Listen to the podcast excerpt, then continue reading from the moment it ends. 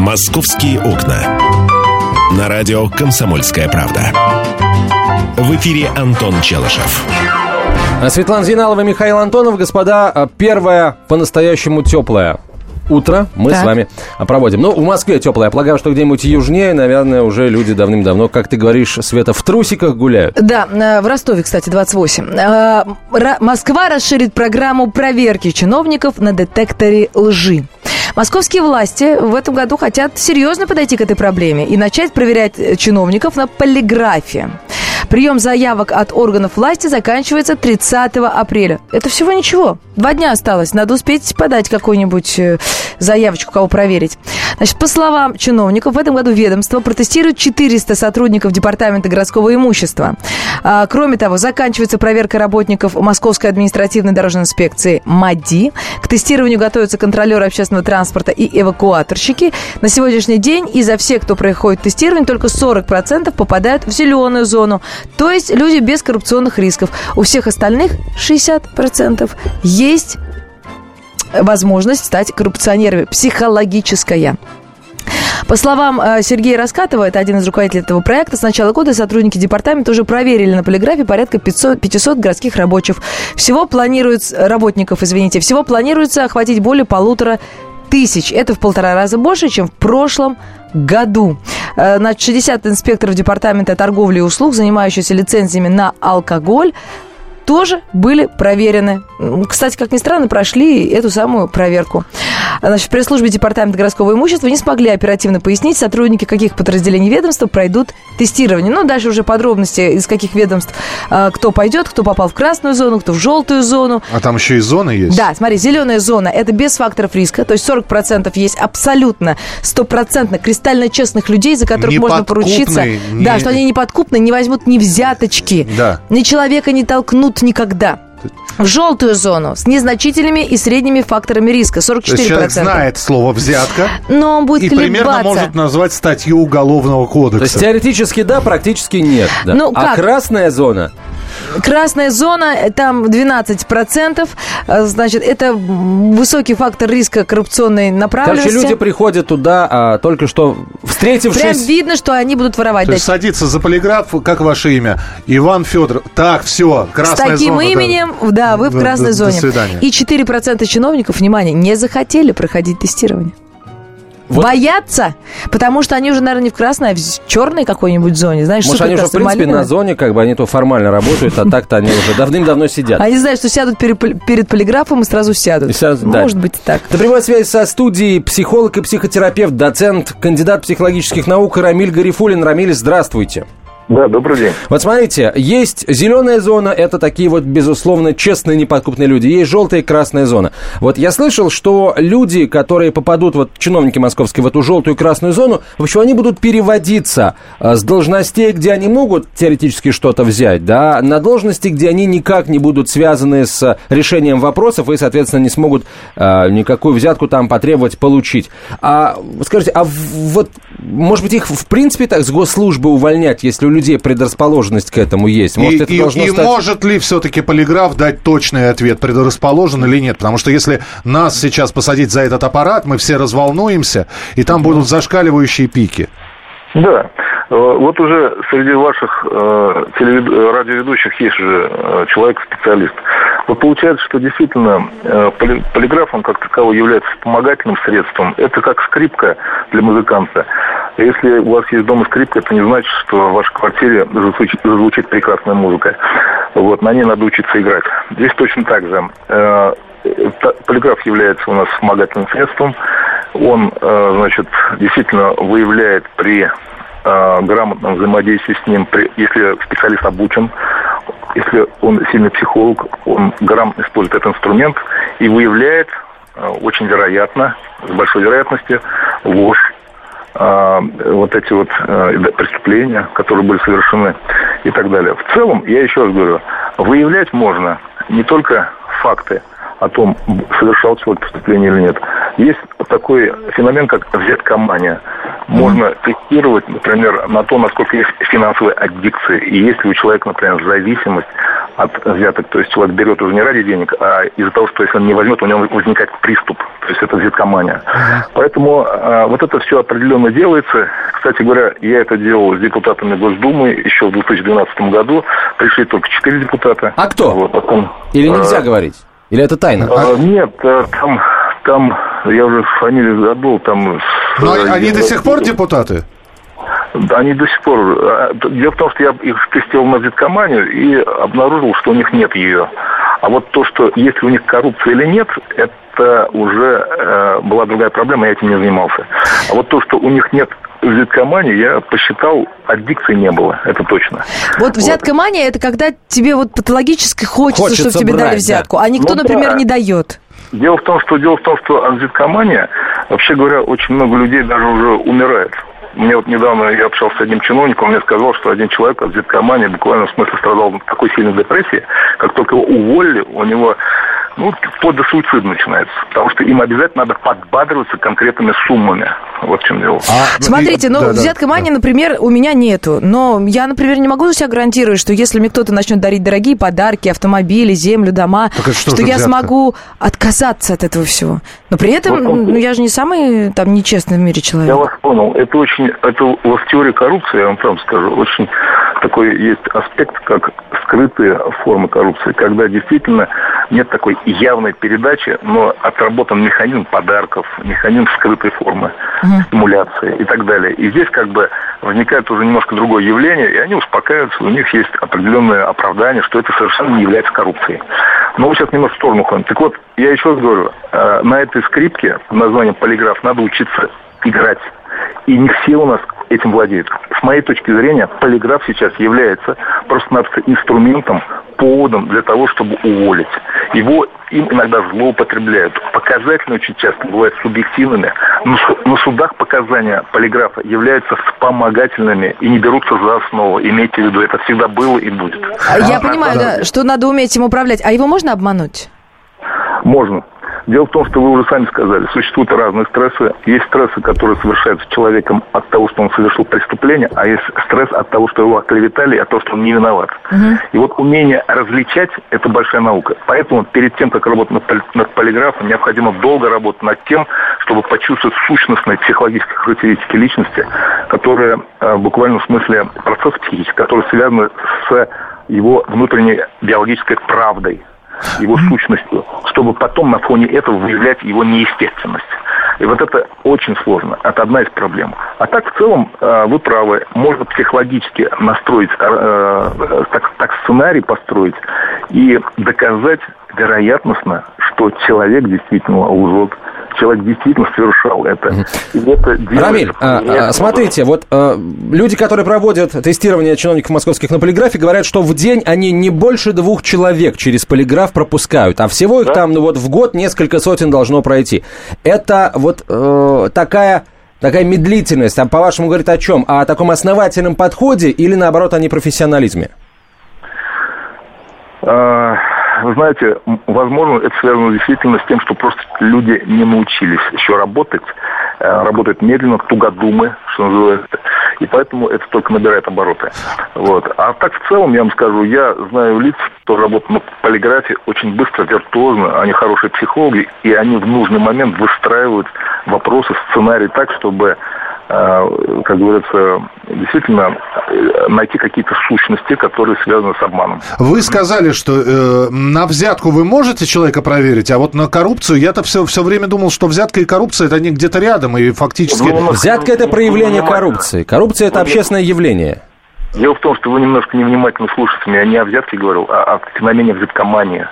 Угу. Есть так называемая финансовая аддикция, взяткомания. Взяткомания – это одно из форм финансовой аддикции. Угу. Это такое состояние, когда человек не может не брать, потому что возникает приступ.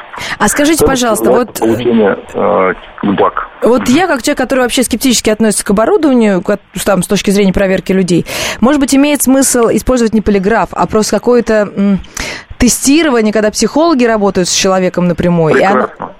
И оно... Именно об этом я тоже говорю в своих работах, в своих выступлениях. Дело в том, что есть прекрасные тесты, которые без полиграфа, там есть детектор лжи, там есть лжефактор. Там есть определенная форма работы, есть диалог. И вообще у нас очень много талантливых психологов, которые работают в аэропортах, которые работают в ФСБ, которые просто-напросто по опыту своему а, могут давать уже объективные характеристики. Вот. И в смысле по реакции даже паттернов с помощью нейролингвистического программирования могут определять э, не хуже, чем полиграф. Но полиграф, я еще раз говорю, это некое документальное, некоторый факт. Дело в том, что на Западе любят факты, любят справки, любят цифры. Понятно. Вот полиграф в этом смысле является неким документом, с помощью которого человека могут уволить. То есть вот, в этом смысле он как бы выигрыш. Но я еще раз повторяю эту мысль. Его сейчас используют, им сейчас злоупотребляют. Рамиль, последний очень короткий вопрос. Если человек попал в красную зону, его увольнять или не увольнять? Мгм. Во-первых, все 10 секунд. С, с моей точки зрения, надо проверять, ему делать апелляцию, потому что может быть ошибка. Понятно. Понятно, спасибо, Рамиль спасибо. Гарифулин, психолог-психотерапевт, был на прямой связи со студией. «Московские окна». Темы, о которых говорят. Небанальные точки зрения, мнения и факты. А еще хорошая провокация. Губин Live. Каждый вторник, четверг и пятницу после шести вечера по московскому времени на радио «Комсомольская правда». «Московские окна». На радио «Комсомольская правда». В эфире Антон Челышев.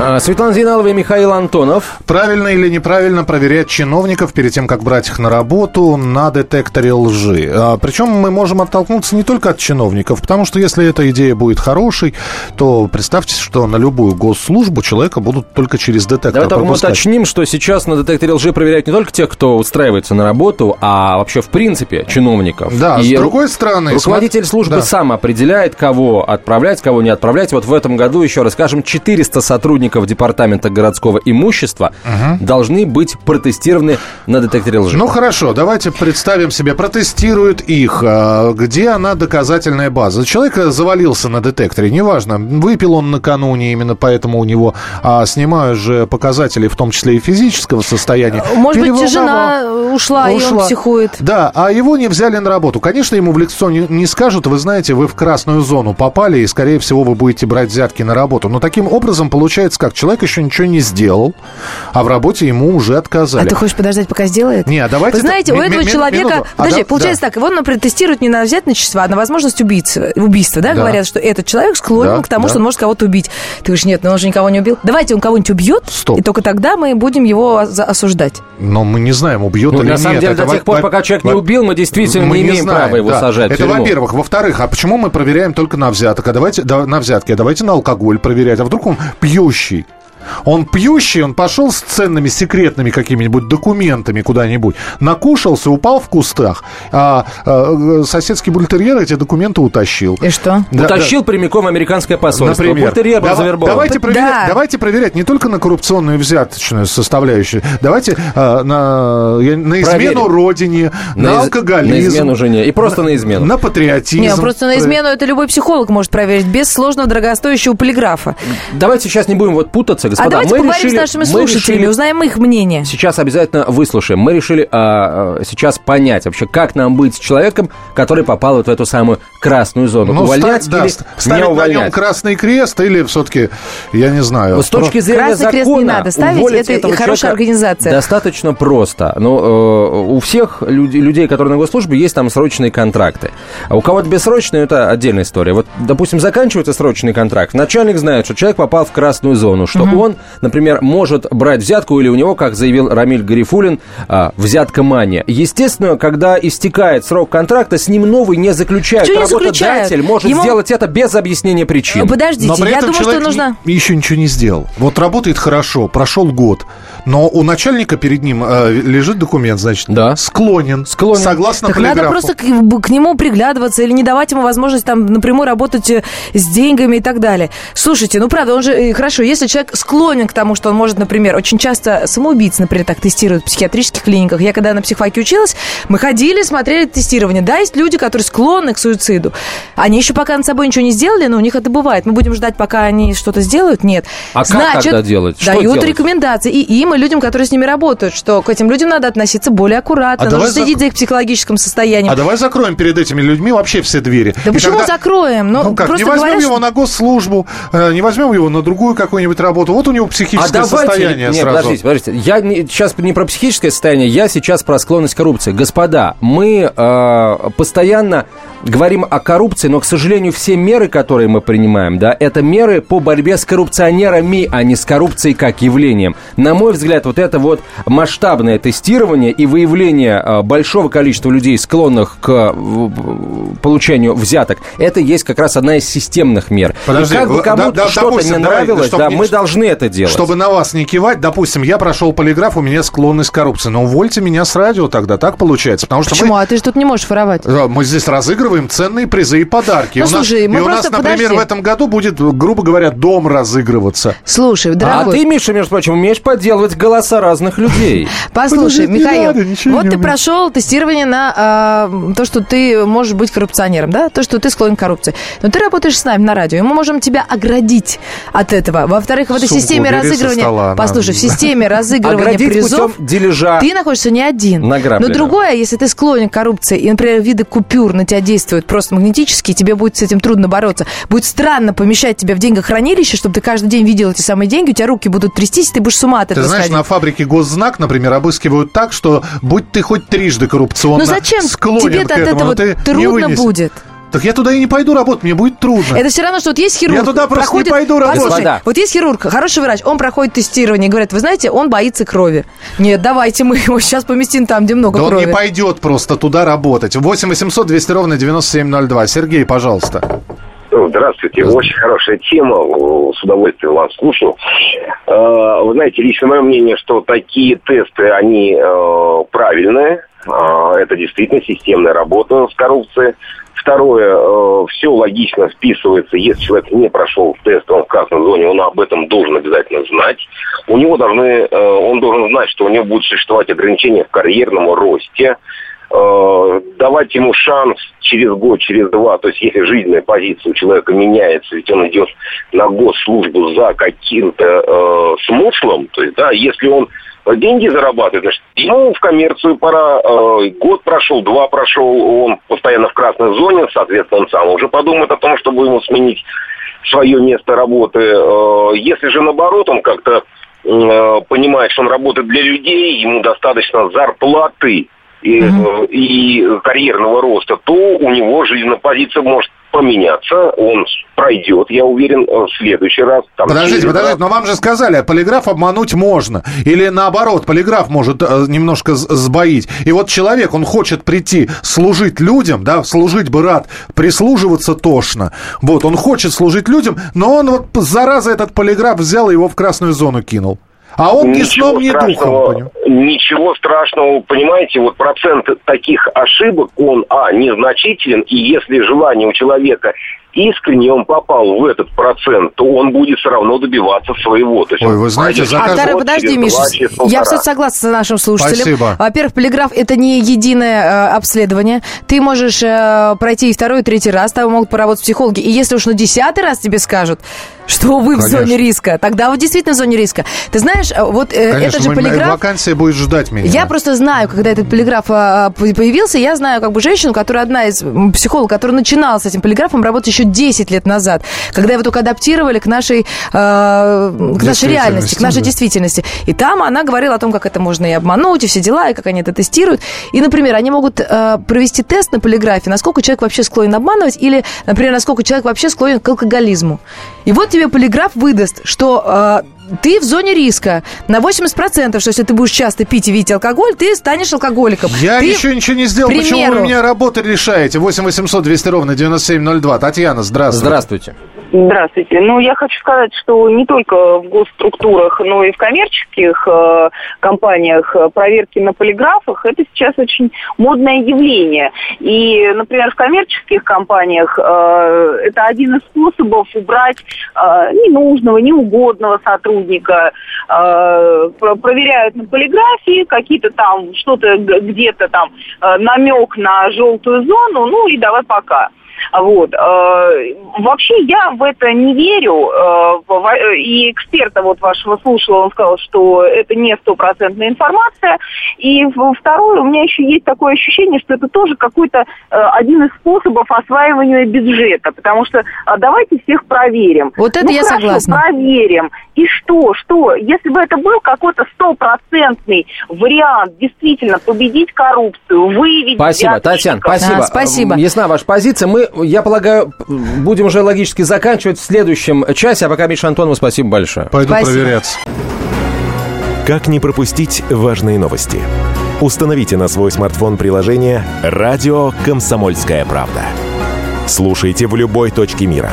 Актуальные новости, интервью, профессиональные комментарии. Удобное приложение для важной информации. Доступны версии для iOS и Android. «Радио Комсомольская правда». В вашем мобильном.